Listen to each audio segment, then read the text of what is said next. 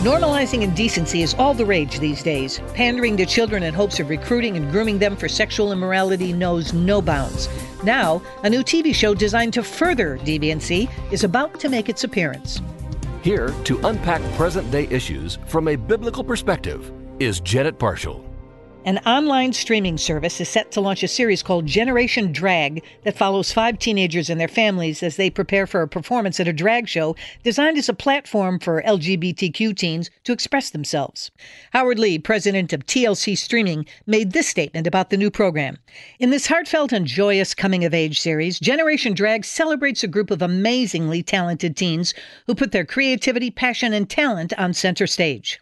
Jameson, Noah, Vinny, Bailey, and Nabella may only be in their teens, yet they are well beyond their years in being true to themselves and recognizing the importance of living authentically. Their story is an inspiration to express yourself at any age.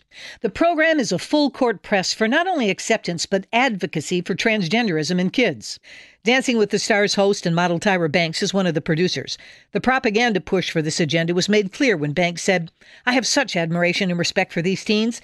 They're bravely navigating coming into their own in a world that can be very challenging and not always accepting. What's so beautiful is seeing their parents and siblings supporting them. These teens' laser focused tenacity inspires my team and me, and we are honored to share their stories.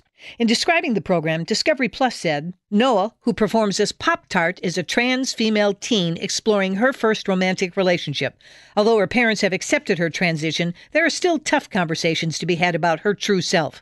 Having difficulty connecting with peers in his hometown, Bailey is filled with anticipation to finally meet other teens with the same passion. His drag persona, Nemo, gives him the confidence to open up and make new friends.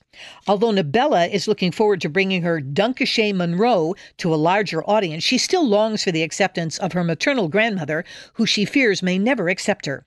The story is upsetting for so many reasons. Once again, children are being used as pawns in a broader agenda designed to denigrate the biblical reality that God made men and women.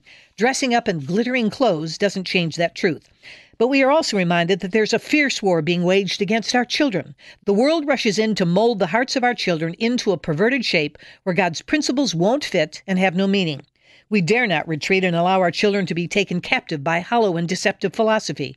The evil forces of this world are legion, and our children its most vulnerable prey. While this may feel like a David and Goliath battle, remember that it was a shepherd who defeated a massive warrior. Now go out and fight for your families. Those are my thoughts. I'm Janet Parshall. For more information, go to janetparshallcommentary.org or email us at janetparshallcommentary at moody.edu.